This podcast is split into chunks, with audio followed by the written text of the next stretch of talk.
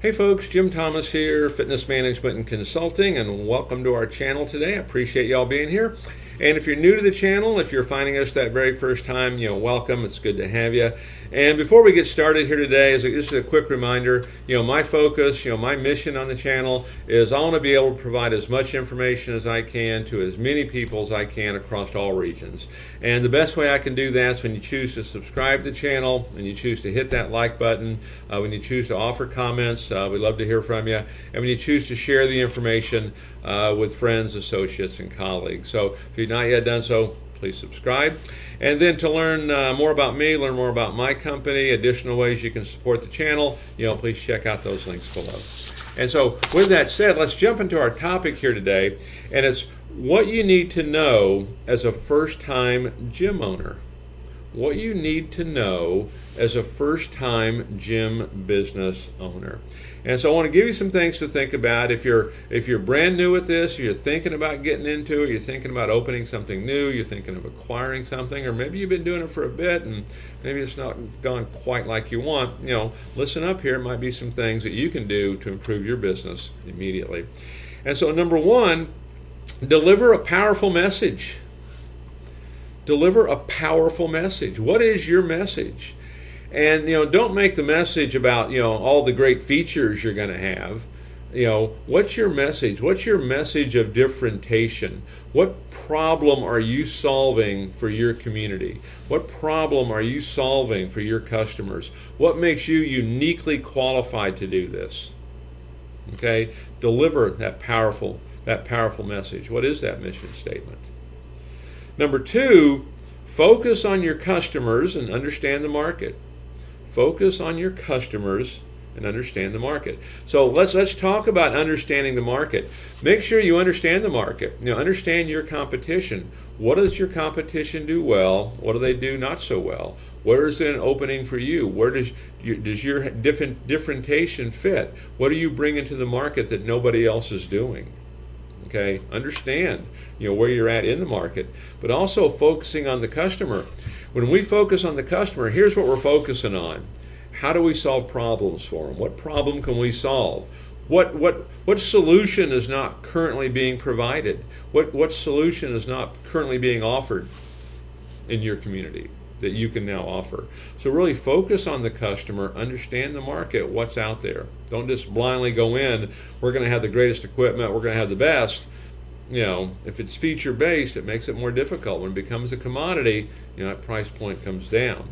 So focus on the customer, understand the market. Number three, start small and grow. Now, this is for, you know, if you're opening up a brand new business, one of the challenges that I see a lot of times with new business owners is you know, they get kind of enamored with every shiny object that's out there. I mean, there's all kinds of things you can do, and some really cool things and nice things you can do. But a, you don't need everything. Okay, certainly to start. Uh, you don't necessarily want to spend the money necessarily. This is going to produce your revenue to start. The other thing too, when I say start small and grow, is you know when I get called in to do turnarounds for gyms and you know maybe things that clubs that have been in business for maybe as short a time as a year, maybe longer. But one of the problems they run into sometimes the reason they're not producing is the business has become too complicated. It's too difficult to run. Okay, you know, keep it simple. K I S S. Keep it simple. Superstar. Okay, and so start small, and we'll we'll kind of build as we go. Okay. Um, number five, surround yourself with advisors. Surround yourself with advisors. And, and maybe even like change that just a little bit. Surround yourself with trusted advisors. Okay, I know from my perspective, and we take on a client, you know, my goal is I want to be that trusted partner. Okay, I may not always deliver information that the client likes, okay, because they want to do something a little different and they can't, they choose. But I will be honest, I'm, I'm looking out for their best interest, right? A trusted partner, okay, not just a yes person, so to speak. So find trusted partners. Could be, you know, accountants, could be attorneys, could be mentors, could be friends. But what you want is someone who's walked the walk and talked the talk. You know, as I like to tell folks, you know, if you don't know where you're going, ask someone who's been there. So, uh, you know, surround yourself with trusted advisors. Uh, number six, make sure you write a business plan. don't go into this without a business plan. Now, I'll give you a, little sense of just how I, I like to approach this. Uh, we don't actually write the business plan per se. We do the business plan on a collaborative basis with you. Okay, we go through it together. And so you get your business plan, right? You know, which you'll need for financing, you'll need it for landlords and that kind of thing. But the big thing that I like to see on the business plan, and the budget's included in that, by the way, is that what I would call that high level education on the business. Yes, you're doing all these things but we, I want you to know why you're doing them, and then what are alternatives if some of those things don't work the way you want. You want that high level education because at the end of the day, you always want to be a student of this, a serious student at this. You know, at fitness, of people, of management, of sales, of business. Okay, so make sure you write a business plan. Number seven, know your numbers. Know your numbers. Okay and so part of this is when you're putting together your pro forma budget, you know, your percentage of recurring fee, recurring fees to, to revenue, your payroll percentage, your rent as a percentage. You know, we want to know all these numbers, you know, key performance indicators, if you will. What is our attrition percentage? You know, once you get up and going, what's our our show percentage on um, on appointments? What's our closing percentage?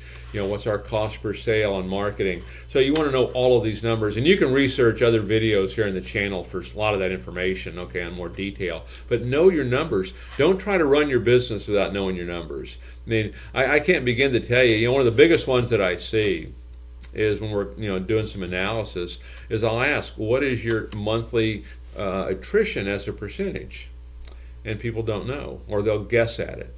And if you're guessing at it, you don't know. Okay, and it's probably higher than what you think. Because even if it's just 4%, doesn't sound like a lot, but if it's 4%, that means you're, you're churning half your member base every year.